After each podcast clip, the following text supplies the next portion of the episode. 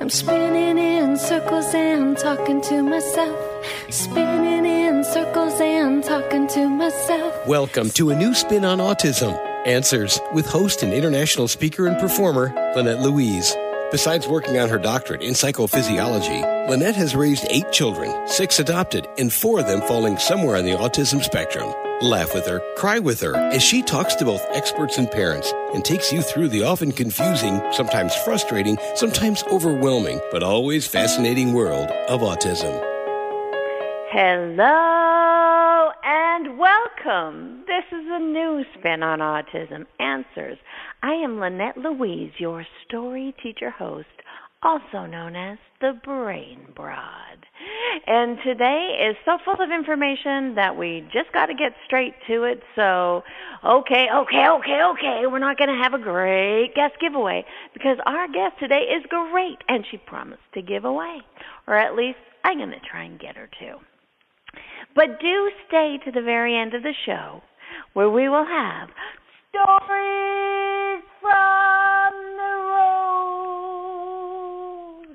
Today's question: what do chemicals and epigenetics have to do with autism? Let's find out with today's guest, who is the exactly correct person to ask that question of. You know, I have different styles to the show. I have the style of let's just sit and chat with other moms and see how it's going, and let's talk to people dealing with autism, and let's talk to celebrities who talk about autism and bring more light and attention to the show. And then I have the let's talk to bona fide experts out there in the world doing something, investigating, trying to, um, you know, get us some tools to work with. And that's the kind of show we're going to have today. So I'm real, real excited to be chatting with this wonderful lady. Her name is Martha Herbert. She's um, an M D, a P H D. She's a pediatric neurologist, brain development researcher. She's been in the field of autism, studying it and working with it for decades. Um, she's got, actually, she's the author of The Autism Revolution and many articles. Uh, works uh, out of Harvard, I believe. I'm going to check with her because we just before the show, I said, okay, now what would you particularly like me to highlight? And she has such an enormous resume, I can't remember most of what she said. So I'm going to let her complete some of her introduction. And let's just get straight to her. Hello, Martha, and thank you so much for being here. My pleasure. My name is Herbert, not Hebert. Well, thank you. Do you know that that's so beautiful because I do it all the time. It's become like a, a theme of the show. Oh, Lynette's going to mess up their name. I feel like John Travolta here. No, seriously. It's a funny name. You would think it's really simple. And I wasn't even born with that name, but um, I got it when I was a kid. And um, oh, interesting. It's amazing, and my father picked it out because it was simple, and actually it isn't simple. It's amazing what you can do with that name. Oh, that's interesting. So your family changed their name at some yeah, point? I had a long Russian name. Ah. Nobody could pronounce it. Okay. All right. Well, Herbert, my apologies. And do you prefer to be talked spoken to as Doctor Herbert or Martha? It doesn't matter. I mean, maybe people will like it better if it's Doctor Herbert, but I don't really care personally. All right. Well, let's make let's elevate the show, Doctor Herbert. And, all right. So the reason that I I intro, introduced myself to you and our show to you and, and asked you to be a part of it, and thank you so much, um, was an article you wrote a long time ago. Just recently, there's been this whole thing going on in the news about, oh my gosh, it's the environment causing autism, yeah. and um, you know. I found it amusing in, at some level because that's not new news, of course. And that seems to happen in autism where things that people have been talking about for a long, long time, um, they circle back around and all of a sudden they're brand new because somebody new said it or some new news system picked it up. But it's also true of med- medicine anyways and of science anyways that we We do this. We discover something and, you know, two decades later we go, oh, look what's been discovered. Yeah. So um, that's what brought me to you was this wonderful article you wrote a long time ago. So I'd love to touch on that just a tiny bit. Absolutely. And then, awesome. And then just before we started recording, you mentioned some things that you would like to speak about. And I was so excited because they're actually fantastic, and, and I love that you want to hand out tools. So parents, please stay, listen, enjoy. You're going to get some tools today. So uh, let's talk about the environment and sort of your take on that whole subject of, geez, why didn't we already know this? Well, I wrote this article in two thousand six called Time to Get a Grip about autism and the environment. And I, it's online. It's on my website, Martha Herbert dot org, under publications. I think they still have it up on the Autism Society website because we published it in the Autism Advocate in this special issue on environment, which I co-edited. Uh, we had it, um, an environmental health uh, advisory board that put it together. Had a lot of interesting stuff in it. I wrote the lead article saying, look, folks, you know, the numbers are going up. We don't know how much of the numbers are going up. And there's all these things in the environment that we really ought to be thinking about. And the, up until then, the press had been doing, oh, is it genes or is it vaccines? And if you say you're va- it's a vaccine, you're crazy, so it must be genes. And I'm like, this is not the right argument. The argument is what's happening to our planet and what's it doing to us. You know, so I wrote that, and I've subsequently written other things. That one was in a popular style. I've written a number of things in popular styles. I've also written a paper which is a little bit more technical. It's also up on Martha Herbert dot org. Called, it's about something I call environmentally vulnerable physiology, because Jerry Dawson asked me from Speaks, she was the chief scientific officer for several years at Speaks, asked me to write an article on environment. And I said, well, look, there are a lot of people by now who are talking about environment. But in my opinion, environment, there are many, many, many things in the environment that could and probably do contribute to autism. And by the way, I don't like to use the cause word because, and I'll explain why, I think it's usually, it's usually a combination of a whole lot of things, and each one of the things is a contributor. But for the most part, no one thing is a cause. It's not impossible. But for the most part, there's so much garbage that a lot of it contributes. Mm-hmm. So what I said is it's not that the environment, or for that matter, the gene, directly causes the autism. Is that instead it triggers changes in the ways our body works. And those changes are the The, the near cause to autism. I mean, the, the environment and the genes are the triggers, but what they do is they change the chemistry of the body, the immunology of the body, and the way the brain acts. And that's where the autism comes from. And the thing is, like there are a couple of different, there are a number of different pathways in our bodies. Pathway meaning the way your body gets work done. It's like an assembly line kind of model where you put something in at one point and it goes through a whole series of steps. Or workflows, that's another thing you could call it. And many of these workflows, pathways, processes in our body can take hits from the environment, but it isn't just one thing. They can take hits from many, many things. So let's take the mitochondria. And the mitochondria, that's a big word, but they are the little energy factories inside our cells that convert sugar to energy.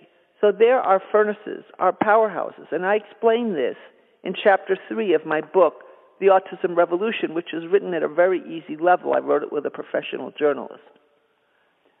So the mitochondria are unbelievably vulnerable to tens of thousands of environmental toxicants, to pharmaceutical agents, to electromagnetic fields and radiation.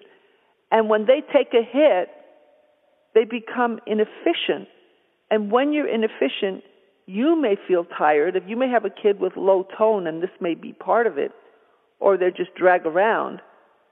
But you really need to know that the nerve signals in the brain require an enormous amount of energy, so that if the mitochondria have taken a hit, if the energy factories in our cells have taken a hit, that's going to impact everything, but also the brain.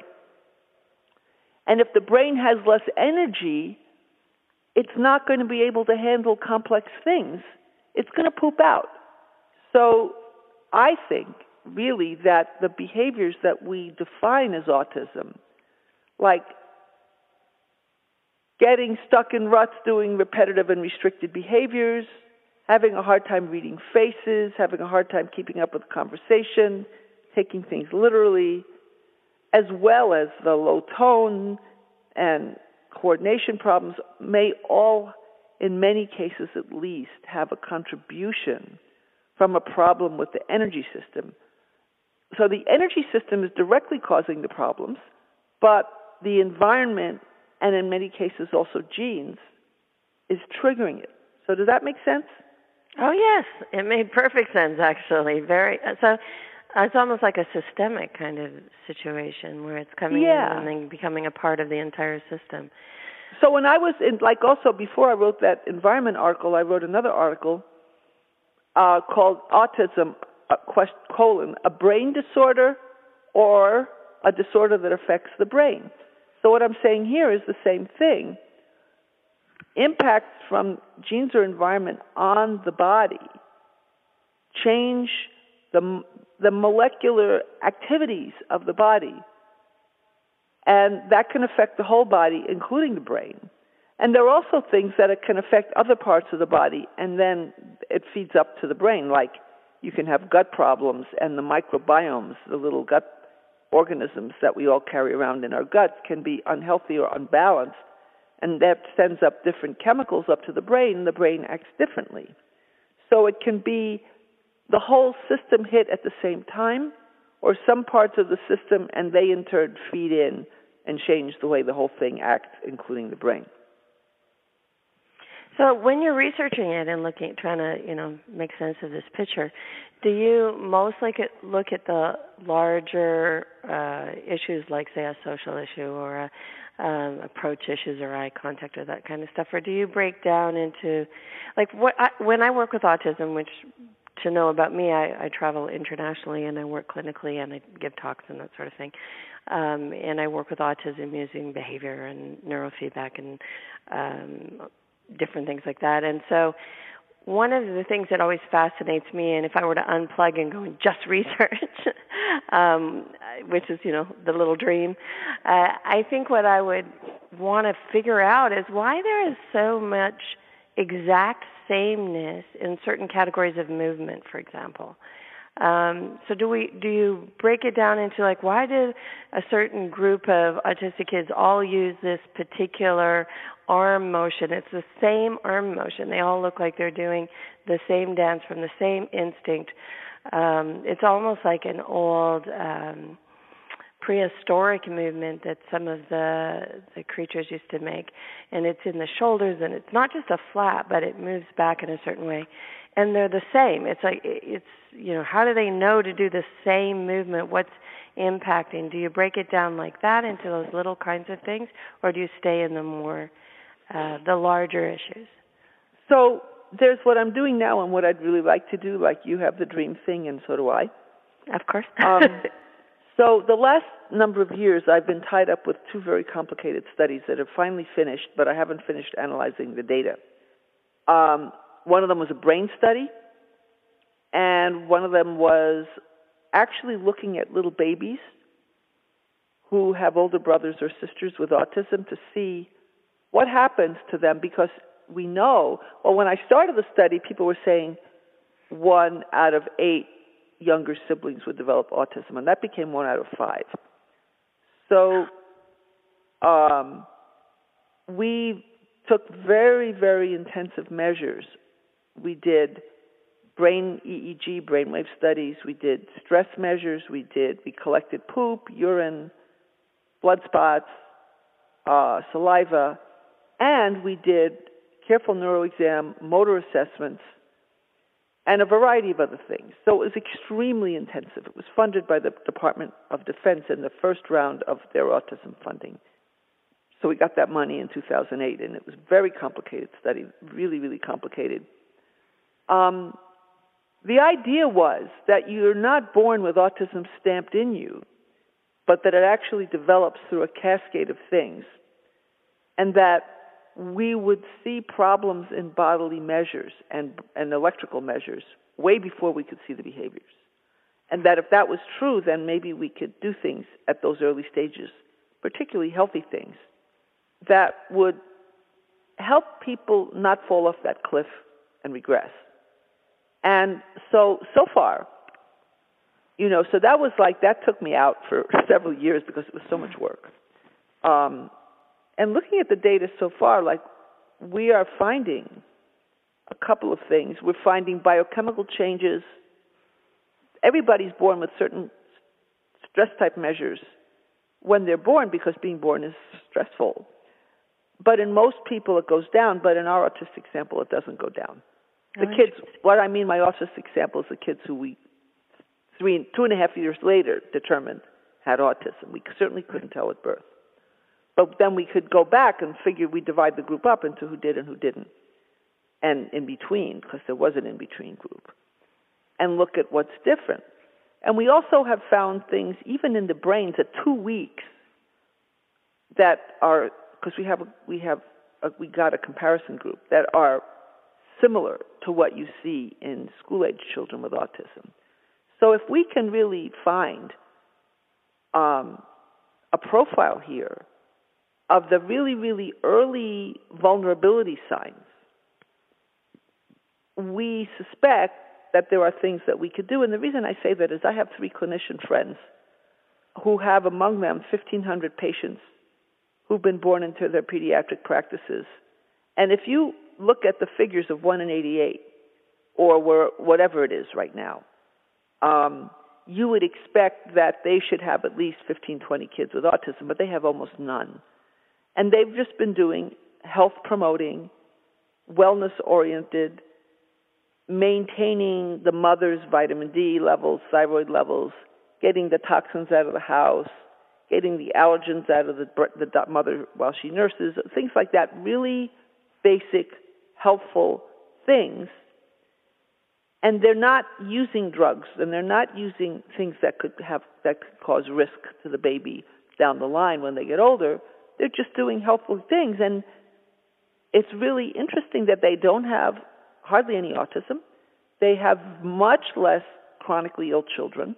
They, they, they actually, one of my friends who was doing this, the first year she really practiced like this, she had so few sick kids in her practice, she lost money because that's what pediatricians make money from, is taking care of sick kids, and they weren't getting sick. So the next year she reconfigured so she had a lot more room for kids with autism and other chronic problems. So, you know, when I look at how these kids develop and how they went into autism, I think we could also see if we could cut it off at the pass. So whatever talents they have, that's great, but whatever sicknesses that make the immune system overly challenged and the gut system overly challenged, we could head that off, and then we wouldn't have so many problems. Yeah, something comes to my mind when you're describing it, and that's really interesting about the pediatricians not having uh, children, enough children that have autism. That's kind of interesting. Um, but if you're approaching pregnancy and delivery and uh, early parenting with some with a professional who's educating you about, no, let's do it this healthy way, let's look at it this way, um, you know, let's use food, let's use nutrients, let's use, you're also educating the parent and changing the parent's mindset on how they're going to embrace and surround their child from the get-go. That's and right. And that's a and huge the whole family. Piece. Yeah. yeah, and and even to the point of affection and, gent- you know, attention to detail. And so it's actually much bigger than just did they come up with the right vitamin pill. And I think that's one of our biggest problems in society is everybody wants the right um, exact, you know, the the pill or the or yeah. let's take the cell phones away or whatever it is, take that one thing away and it'll all go back to good. And it's much more complex than that. You know, I can't tell you how happy I am to hear what you're saying. Oh, yay. I think it's so right on, so totally right on, because, you know, it isn't, you know, if you look at the last fifty years, you know, I'm in a position, and many other people are too, but, you know, because people know me as doing autism, I have all these people sending me their pet theories about the thing that's causing autism. And usually what you get is a graph, and it says, look at this. The numbers went up, the use of whatever this thing is went up, and that must be the cause of autism. But after you get fifteen, twenty, twenty-five of these, you're saying, like, wait a minute, maybe it isn't the one thing.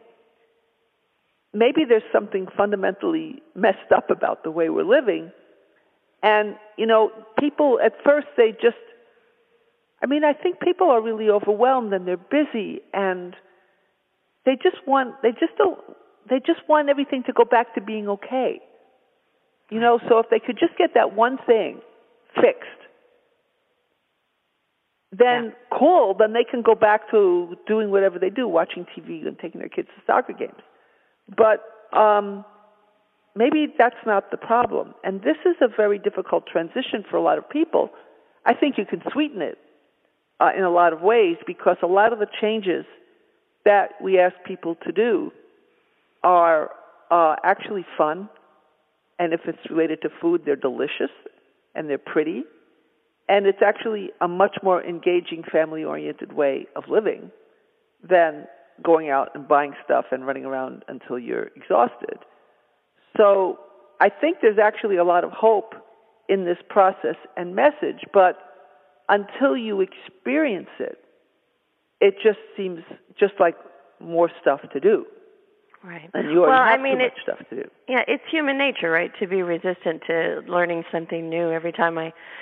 Uh, you know, every time I have to learn something about how to deal with a website or a, you know, something that's so outside of what I thought I'd have to do by my age, um, I'm there's a piece of me that's resistant, like, please, no, not another technology to, to, right, exactly. to figure out. And, it's just, and the, the early parts of the learning don't work very well because you don't really know how to start, and it crashes, and or you cook something that tastes awful, or you don't know how to do it, or, you, you know... Like I, you know, in my clinical work, people will look at me like some of them when I say you, you need to do something about the diet, like I'm about to run them over with a truck or deer in headlights or, you know, because I don't think they know where to start. Some other people don't have any problem with it. It's really interesting. But I I think that we need to, you know, in the paper that I wrote that inspired you to call me, Time to Get a Grip, I was saying we have to get a grip on the harmful things that are out there, but I think we also have to get a grip on our daily habits. And last summer, I wrote a commentary for a special issue on autism that's free online. It, my article's in it, also an article by Liz Mumper about her practice where she, you know, it's a small... It's not massive, but she talks about how she has just about no autism. And she wrote it up. And the journal is called North American Journal of Medical Science. It's a friend of mine runs it, Doctor June Kong here at Harvard. And um, my article was called Everyday Epigenetics. Now, epigenetics, let me just define this. So genetics is the code, the D N A. Epigenetics is about the way your body turns parts of it on and parts of it off depending on what it's doing. Because there's no way you're going to use all those genes at one time. When you're a fetus and a baby, especially when you're a fetus, you have a lot of them going all at once because you're just building the system. Then when the system gets more stable, it's you have to grow it, and that requires... But so at different phases of life and also in different parts of the body, let's say your brain or your liver or your kidney, don't use the same subsets of genes. But there are some genes that get turned on when you engage in healthy activities, like exercise, eating lots of vegetables with lots of different colors, uh, getting plenty of sleep. And there are other genes that get turned on when you eat junk food, when you don't get enough sleep, when you're stressed out of your mind, when you're upset, and so forth. And those are not healthy genes. Those lead to inflammation, and they put you at risk for things like cancer, obesity, diabetes. And in autism, we find that the kids are stressed out of their minds. They're very inflamed. They're a walking story of gene expression problems, and it's been shown that the biggest cluster of genes that's overexpressed in autism is neuroimmune and not these developmental problems. And these are things that we know enough about. We haven't proved that this is exactly what's needed in autism, but we do know across the board that doing healthier things, eating healthy food, high nutrient density food that I talk about at length in my book, that helps the genes to express in more health-promoting ways, including in the brain. Well, that's so that's really important to understand. And a much more motivating reason to pay attention to what you put into your body than just, uh, you know, when you think about it, when people say things like a cellular level or that sort of thing, it tends to sort of go over everyone's head. But when you break it down like that and explain it, I find myself wanting to grab something very healthy to eat and turn on the right genes. So, so thank yeah, you. Yeah, because um, it's a big deal and it's a lifetime commitment. And, I, and this is why I tell people make every choice a healthy choice. A little cheating and a little cheat here and a little cheating there, it actually adds up. There's another concept that's a little complicated, but I'm going to try and explain it to you. I've been meaning to write it up, and I haven't done it yet. But so I'm going to just give it a shot and see where, where it goes. Well, let so me do the mid-break inter- yes. interruption for one second, and we're going to come back, and you're going to do that. You are listening to A New Spin on Autism Answers, and we're going to get some answers today. I'm Lynette Louise, your story teacher host, otherwise known as the Brain Broad. Um, we're going to... Isn't that great? We're going to skip over entirely the okay, okay, okay, great guest giveaway because we have a marvelous, wonderful guest today who we want to get every nugget she has to share. And it's Doctor Martha, and I'm going to say her last name correctly this time, Herbert, Doctor Martha Herbert. And she is the author of The Autism Revolution and many, many, many professional articles. She's a brain researcher, a pediatric, pediatric neurologist, and a fantastic woman because she thinks a lot like me, but much smarter and much more informed. So I always like that. It's sort of a, uh, you know, that attraction to sameness. Um, hopefully we can spread some good stuff for you today, and I will, I promise you, I will come up with something at the end to put it all together and put a stamp on it so you never forget it in Stories from the Road. All right, she has something special to share. Let's get back to her. All right, Doctor Herbert, sorry for that. I just got to do it in the middle. Absolutely. Yeah, so right. I wanted to talk to you. It's funny you should have used the attraction word because what I wanted to talk about was this concept called the attractor state. And okay. if so I'm going to have to paint a picture to you with words because we don't okay. have visual here. So in a system, there's a place that the system likes to be. And you can nudge it around, but it tends to gravitate back to that place. And if you think about it, we all have certain routines and ruts and habits, and you try and shift your sleep schedule and you go back to the one you really like, or, you know, you try a new habit, you go back. So there's a... If you want to change an attractor state, it takes a lot of work. So people have drawn pictures of these attractor states, and imagine a picture of a landscape, and there are hills, and there are valleys, and there are potholes. So if you have a ball rolling around in that landscape, it tends to go to the lowest places, and it'd like to be in a valley, but let's say it lands in a pothole. It's a deep hole. It takes a lot more work to get the ball out of the deep hole than it gets than it takes to move it around in a valley. Right. So I think of autism as like falling into a deep hole. And many people, many of you listening to this interview will have had the experience with your child with autism of having them out of the clear blue sky pop out of whatever state they're usually in and say something brilliant when they don't even usually talk, or just be have these moments of clarity and brilliance, and then it goes away.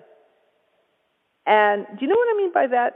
Oh, my goodness, yes. I adopted four autistic kids, and I have one that's still a slow changer. Three are off the spectrum, but one is a slow changer and really hard to help. And when he was young, he could not speak, but I remember many times where we would all just stand there with our mouths open because his sister's taking the crayons, and he goes, I can do it. We're, no, you can't even say that. Right. Exactly. So What that says is that the brain is actually in there perfectly capable, but there's just stuff in the way. And one of the things is what I talked about before. It doesn't have enough energy. But periodically you can generate it for a few moments, but you can't keep it up. And when you're in that state, so you sort of pop out, but then you fall back in.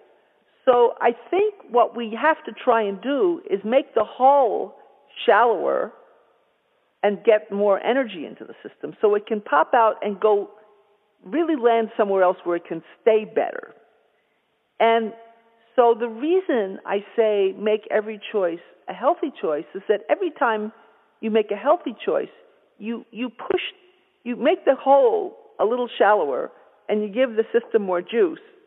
But every time, excuse me, every time you make a not healthy choice, you slow that process down.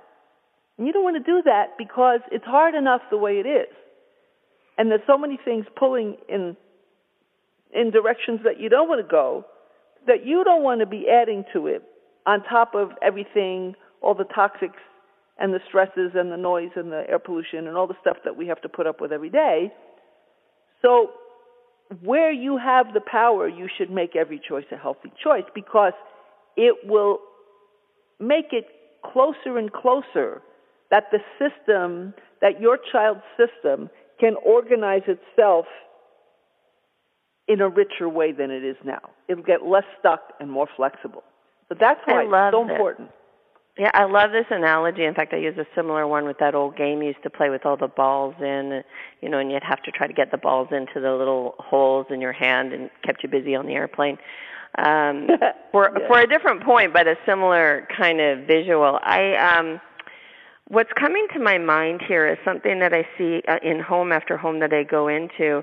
And when I bring up this concept, this, this kind of thinking, Um, people are very confused as to what a healthy choice is in that there are so many poles on them. So these poor families are there and they're going, you know, okay, so we have to now eat perfectly healthy, and then they seek out what is perfectly healthy and what is the right kind of diet, and there's a million different diets to choose from, and now their their stress level has gone up to the point where they're like, you cannot have that! And I'm like, well, yeah, yeah but, but that stress is a... Yeah, right. I mean, I look, we have to do the best we can. I mean, a lot of successful clinicians, even though you want to build up to the optimal thing, the bottom line is we all learn by step by step. You don't go from being a baby and pop up and start playing soccer. I mean, it doesn't work like that. You have to go through this whole process. So there are certain basic things that, you know, if you wanted to just do one or two things just to get started, I would say, like, some of them are hard. Some kids it's harder than others, like cut out sugar. Sugar is an empty calorie. If a child wants sweets, you want to eventually reduce that, but give them fruit. Don't give them sugar. Give them things which have other nutrients. The difference between low nutrient density, which is junk food, and high nutrient density is that in a fruit, which is higher nutrient density, it comes with vitamins and minerals and phytonutrients that give it the color, And, and fiber, and it's not just sugar. When you have sugar, it's so imbalanced that your system really goes nuts. So at least switch from sugars to fruit. And it's better to eat the whole fruit than the fruit juice because then you've lost all the fiber. Um, that's something, the, the kids who crave sugar, it's really an addictive thing. And it, they often have gut problems and attention problems and brain fog. If you can switch to fruit, that's a good start. Then at least they'll be getting minerals and vitamins. And then um, move to vegetables. There's a whole series of things that you can do. But even eliminating something as noxious as sugar is even there. That's good. And over time, as you make a gain, it'll make it easier to make the next gain. So don't make yourself nuts because your kid needs you to be relaxed and right. needs you to love them just the way you are. They need it really a lot. Yeah. And you need it too because you need to feel like you can live with yourself and live with everything. And, you know, a lot of us are in the same boat. A lot of us have been hit. It's not just autism. It's a whole lot of other conditions. I was talking to a reporter the other day in Canada. She's saying that their obesity rate is hitting one in five. That's a disaster. Right. And and right. It's the same underlying mechanism, more or less, at the metabolic level. They have the same kind of metabolic problems that the autistic kids do, and the diabetes people do, and it's very similar to cancer. And a lot of it is because we've been being force-fed. Companies, food processing companies have been force-feeding us stuff that's good for their bottom line, but it's not good for our health. I think my favorite thing um, on this concept is what you were saying again about the epigenetics. I mean, I, I've often heard it broken down to, you know, the at least get the nutrient density, get the, you know, this is good and this is bad and this helps you and this doesn't help you. And we've all heard vitamins and we've we've all heard that. But to bring it all the way to the concept that as I'm eating the fruit versus the white sugar, I'm actually having a different effect on the gene expression. That is really, really um, exciting, I think, for people because it'll make them feel much more like the changes they're making in the house can have a very substantial difference. Yeah, I think it's absolutely profound, and we could have a whole public health campaign about this. Another concept that's very simple, not so simple to implement, but you have to have it in your mind, is a German concept. I'll say it in German because that's where it got named, but then I'll say it in English. The German word is Zeitgeber. That means time giver. Zeit is time and Geber is giver. And basically for probably one hundred years, people have done research in Germany finding that having a regular daily rhythm is really good for your health. What I found clinically, and I have to struggle with it myself for various, you know, because of, partly because I travel a lot, um, getting to bed relatively at, a, at a, a regular time is really, really good for you. There's lots and lots of research about this, and when you don't do it, it's also hard on your gene expression. We know that kids with autism have a hard time sleeping. How do you help that? Well, you can't force anybody to sleep, but what you can do is start slowing things down in the evening. Absolutely no sugar. Sugar makes kids nuts, and then they won't go to sleep. Another thing is to turn off the electrical stuff and even unplug it so that the, the T V, the, the iPad, all the gizmos, they're off. It's, number one, it's stimulates the eyes and the brain in a way that keeps you awake, so you want to turn it off. Right. And number two, it's well known, not well known, but there's plenty of studies showing that electromagnetic frequencies interfere with sleep. So trying to learn sleep hygiene, as in, you know, or giving your kid an, an Epsom salt bath, the magnesium sulfate from Epsom salt, which is nice and cheap. Two cups of Epsom salt, half a cup of baking soda, put it in a warm bath, keep them in there for fifteen minutes, they'll calm down, they'll sleep better. Because the magnesium and the sulfate in the in the in the Epsom salt goes straight through the skin into the system, and they're very calming. And also detox. That sulfate is, your system really needs that sulfur. So well, it helps a lot of the kids even poop. I mean, it's like it, it's a great one. I use it all the time. Right, and it's cheap. I have mm-hmm. that in my book too. It's one of my all-time favorite things. And um, so if you just take out sugar and regularize your daily routines, another thing is just when you go to the store, get your kids to pick out different color vegetables. Even if they won't eat them, at least they'll start playing with the food and getting interested in it. And over time, they'll start trying a little bit of it. You can make smoothies. You can, if you have a Vitamix or a Blendtec or something like that, you can make it so they don't have to chew on it. They're not always very good at chewing things properly. But as the more nutrients they get into them, the more their system's going to be able to reorganize itself to do things more elegantly. Less kludgy, more elegant. That's awesome. Any other tips? Go on. Yeah, I mean, so those are, I mean, but those, but, so I work at this center in, I work, I consult for this center in, this, in um, the Catskills in, it's about ninety miles northwest of New York City, and it's a fifteen hundred acre residential facility for people with severe autism and medical frailties. And it was started sixty years ago by parents of kids with cerebral palsy, but as the autism rates have gone up, so has their autism population. relative to everybody else there, they have a sixty-two acre biodynamic organic farm, and that's what the kids who live there eat. So kids who come there are really a mess, but as they eat that diet, they really calm down a lot. A lot of the behaviors go away.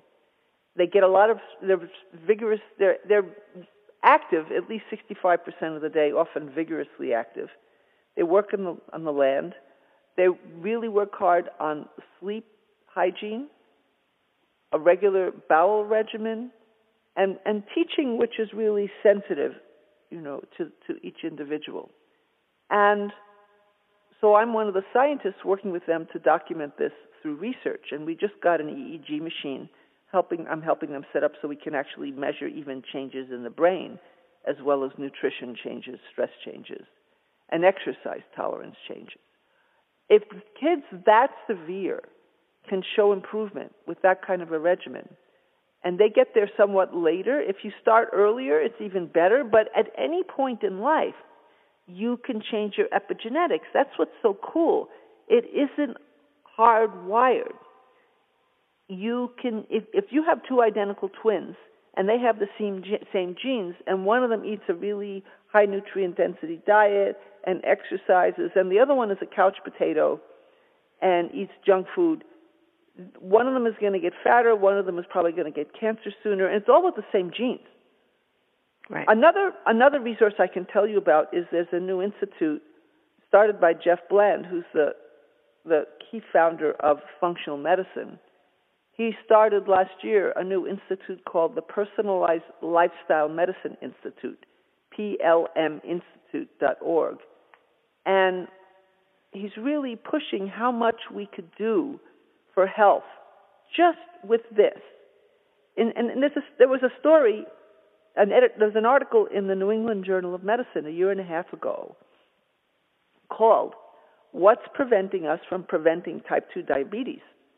We spend seven hundred fifty billion dollars a year treating diabetes when we already know that diet and exercise as lifestyle changes can prevent fifty-eight percent of it at least.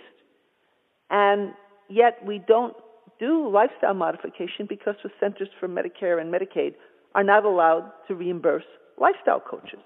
Well, how irrational is that? So we wait for everybody to get really, really sick and have diabetes, and then we treat them instead of preventing it from happening in the first place. Well, that's nuts, but that's what we're doing. And but so what I think is that until the, I mean, I don't know when the government's going to get its act together or what, but there's a lot that we can do as individuals and as a social movement. And I'm working on a project which I will announce in, in, in the next six months, really to help help. scale this on a population, on a community and population scale, and collect information about what we're doing, because I really think it's we're like we're kind of on our own, and we've got to mobilize what needs to happen together. I because really we're the ones love. Who really get it. Yeah, I really love that you're brought up, um, that we didn't just stay only talking about autism, that you brought up uh, cerebral palsy, and you brought up diabetes, and you brought up, um, that's one of the reasons uh, I have a, my new book out is about a child who had cerebral palsy as opposed to just talking about autism all the time. Because when I move around, uh, the brain is the brain is the brain is the brain, the body's the body's the body's the body. And it's it, when we isolate, one of the problems in Western thinking is we isolate everything to get a good look at it, but then we forget to notice that actually it's our entire, uh, it's humanity that is actually being affected in so many different ways about by many of the same things. That's right. And, And it's important to see the whole picture every once in a while before you, you know, microscope down and, and look yeah. at your little piece. Yeah, I mean, the, the problem is the funding right now and research is still tied up in that in that microscope thing, and that's why I think we need social movements. One thing I wanted to mention before we run out of time is that um, in my book, in Chapter eight, I have a, I have a box on someone um, in California named Anat Baniel, who's written a couple of books. One of them... Yeah, we've spoken with her. Yeah. Oh, you have? Great. Yeah. So, yeah, so anyway, I interviewed her for my book, and then I was so blown away I signed up for her training, and I'm just, at the, you know, at the end of the month I'm going to finish my child, children's mastery training. And so I've been working with her for three years now, and I'm helping her set up a research program because she does such remarkable work, not only with autism, but with cerebral palsy, brain damage, people all through the lifespan, as well as high-functioning athletes and musicians and so forth to, to, to up their game. And I can tell you that my own, the elegance and efficiency of my own movement, and I wasn't too bad before, but whoa, has it improved. And um, it's a real foundational way of learning how to put the little pieces together so that you can really help a person learn. And I think it's a very, very important component of improving and changing the attractor state of a person, because how we use our bodies, how we relate to gravity, it takes up so much real estate in the brain that when you improve that, it cascades over and spills out over into all kinds of other functions. So I really recommend that people read Anat Baniel's book, Kids Beyond Limits, because it's so helpful in getting you to a place of real loving, kind, mindful awareness to help your child be the best they can in the most effective way, and not to put things in the way just because you're anxious. Get get the anxiety out of the way and, and do a better job. The Kids Beyond Limits book is one of the best things I've read to help you understand how to do that. That's awesome. All right. So we are, unfortunately, at the end of our time, because really we could just pick your brain forever. Um, Doctor Herbert, is there anything that you want to mention at the end here, a, a little gem of advice? And please, uh, one more time, your contact info for everybody. Sure. So, well, let me just say, you can read my book, The Autism Revolution, Whole Body Strategies for Making Life All It Can Be. The website for the book is autism revolution dot org. A companion website is autism why and how dot org. If you sign up for my newsletters, I don't send out much, but I will be sending out some things in the reasonably near future, so you'll be on the list. And then my personal website, Martha Herbert dot org. And I think I'll just say again, make every choice a healthy choice. And be, you know, understand that we're all in this together. And uh, you didn't do anything wrong, that we've been given a lot of misinformation. And we need to create new information on the basis of, of regenerating our ability to live healthfully, each one of us, each family, and the communities and the planet. And we're all in it together in terms of figuring out not only how to solve our own problems, but every solution we find helps the rest of us move along. So you're really in something bigger than just your own thing, even though every day you still have to deal with your personal details. But it, we're all in this together. Thank you. And thank you so much for giving us time. I really appreciate it. My pleasure. And that was Doctor Martha Herbert. She's an M D and a P H D. La da da. I wish I could be that educated. No, not really. I love who I am, but I love who she is, too. She was a magnificent guest. Um, you got lots of tips, but you'll get even more if you check out the link that I'm going to put into the little website area that describes this show on our podcast. Um, I'm going to put a link into her ten tips that come from the body of the book, The Autism Revolution. And so you really do want to click on that link and get those ten tips. All right. Promise, promise, promise that you're going to make this a tangible thing for y'all. Okay. It is time for Stories from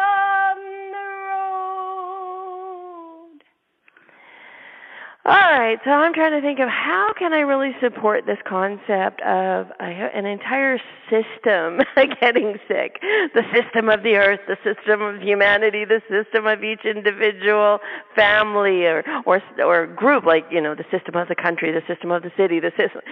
And then eventually we get down to the system of that particular child. And not overwhelm you, but at the same time, really stamp how important it is to realize, A, you're not alone, everybody's struggling with this, and how is it possible that what seems to not be um, making me sick is making the person beside me sick? And I think that uh, Doctor Herbert really did explain it nicely. So what I would like to do is just tell you a little story that will make it personal and make you feel empowered, not overwhelmed by the world you live in that says, Oh, my gosh, there's just too much to do. I can't even imagine it. Give me the Cheetos. Ew. Don't eat, please, don't eat Cheetos.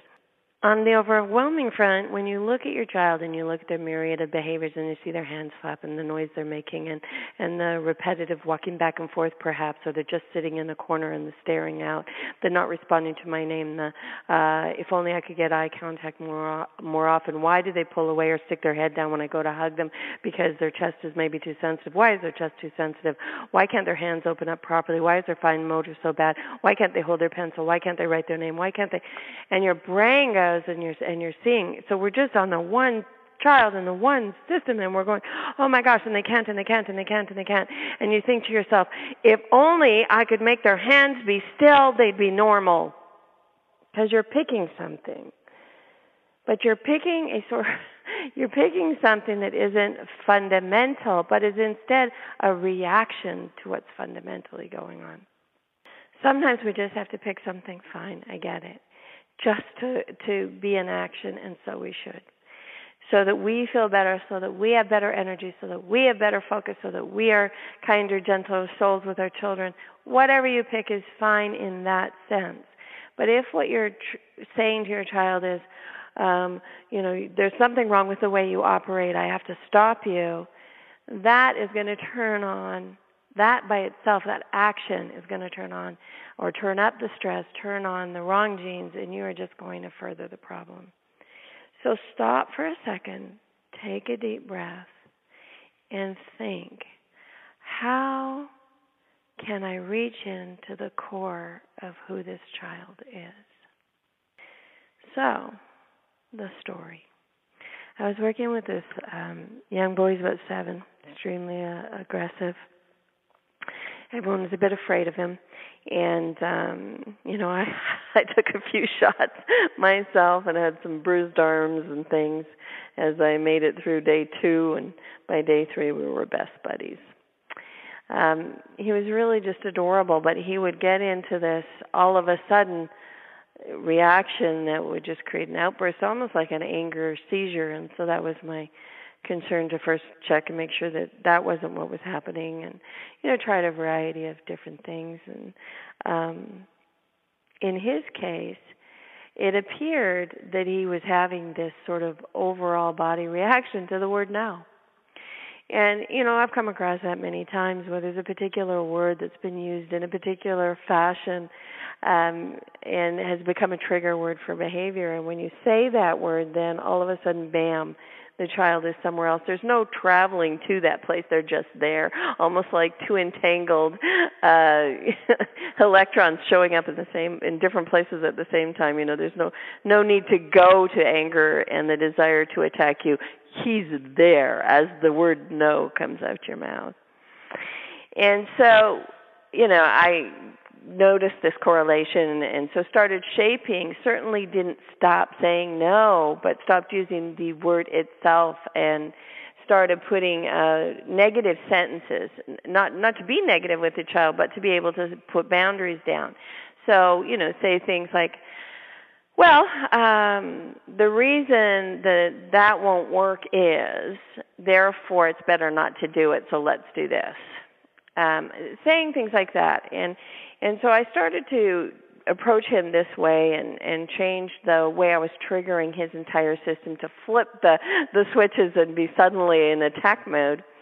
And I was doing the same thing with the neurofeedback, and we were talking about diet and, you know, the things that he was driven to eat, and he was driven to eat sugar. So I think it's a good story to use because uh, we were talking with Doctor Herbert about sugar and, and its some of its effects, and this child had strong, strong, strong cravings for sugar, and so whenever they were trying to help him or calm him down, they'd say, oh, he needs sugar, and not thinking about knowing that he was doing sugar drops and rises, but not thinking about the way they were feeding that particular uh, rise and fall, rise and fall. And so you can think of it in a simpler way as the Starbucks Starbucks addiction.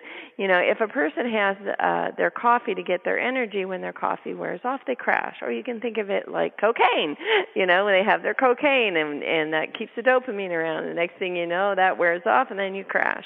Whatever you do to burst yourself, to really, really burst yourself, is going to draw on different parts of your system um, in different ways to get that energy to immediately work with you, but you will run out, and so then you'll have to feed it more, and then you'll burst, and then you'll run out, and then you'll have to feed it more. And that's a, sort of the concept of the simple sugar problem in a, you know, in a small nutshell.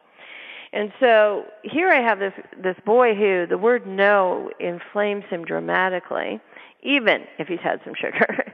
But he's also in this sugar rise and fall and rise and fall and rise and fall, which often leads kids to um, to be, you know, in, in this place where they're completely distraught, and then they get some more sugar. And this is no different than, say, a diabetic swing, where that person is all of a sudden in need of sugar, and they start to be angry. And uh, it doesn't always go to anger. Each individual expresses this differently, but often uh, all of a sudden are rude, almost sound like they have Tourette's. And, um, and so what you're wanting to realize is that this little boy was stuck in a bunch of loops. He was stuck in the sugar loop where he would get this rise and fall and rise and fall. And so he's always going from one emotion to another, uh, one focus ability to another, one energy ability to another based on what's happening in his diet. He's become sensitized to this one particular word, possibly because he heard the word no originally at a time when his energy was falling and he was really sensitive. And he started to pair it with losing control of his self. Um, just like the sugar drops out and makes him lose control of himself. Regardless of why, he's he's got a bunch of things that are now forcing him, without his even thinking about it, to attack you and want to scratch your face, which isn't a really fun thing to have happen when you're trying to be loving and playful with someone. And so we started looking at the wholeness of the situation, the, you know, the ways in which the family was running in with the sugar to save them, the ways in which people were avoiding the word no to to not um, have him attack, or overusing it to desensitize him, and, and in both cases um, signaling that the word no is powerful and you can't handle it, and and so reinforcing it. And it, it was a large system in a family that was trying very hard to love their child, but getting very bruised and very hurt and very scratched and very bitten. And um, and so this young man needed sort of a holistic approach, as do all of us. And, you know, I started with you know, a little neurofeedback and talked them into that, and and had them switch the foods uh, and make it into the, instead of the simple sugars, the more complex ones. And, and we just sort of moved things along the continuum that Doctor Herbert was talking about. And so it was really nice to hear her discuss it. Um, but the fastest thing I did was really work with this word no that had become the trigger, and find other ways of approaching it. And why I'm picking this story is because I discovered something when working with this child at a more profound level than I had known it before. And that's what I now teach everywhere. One of the things I now teach everywhere is explain, explain, explain. Put more words in. It's the opposite of what everyone else is saying.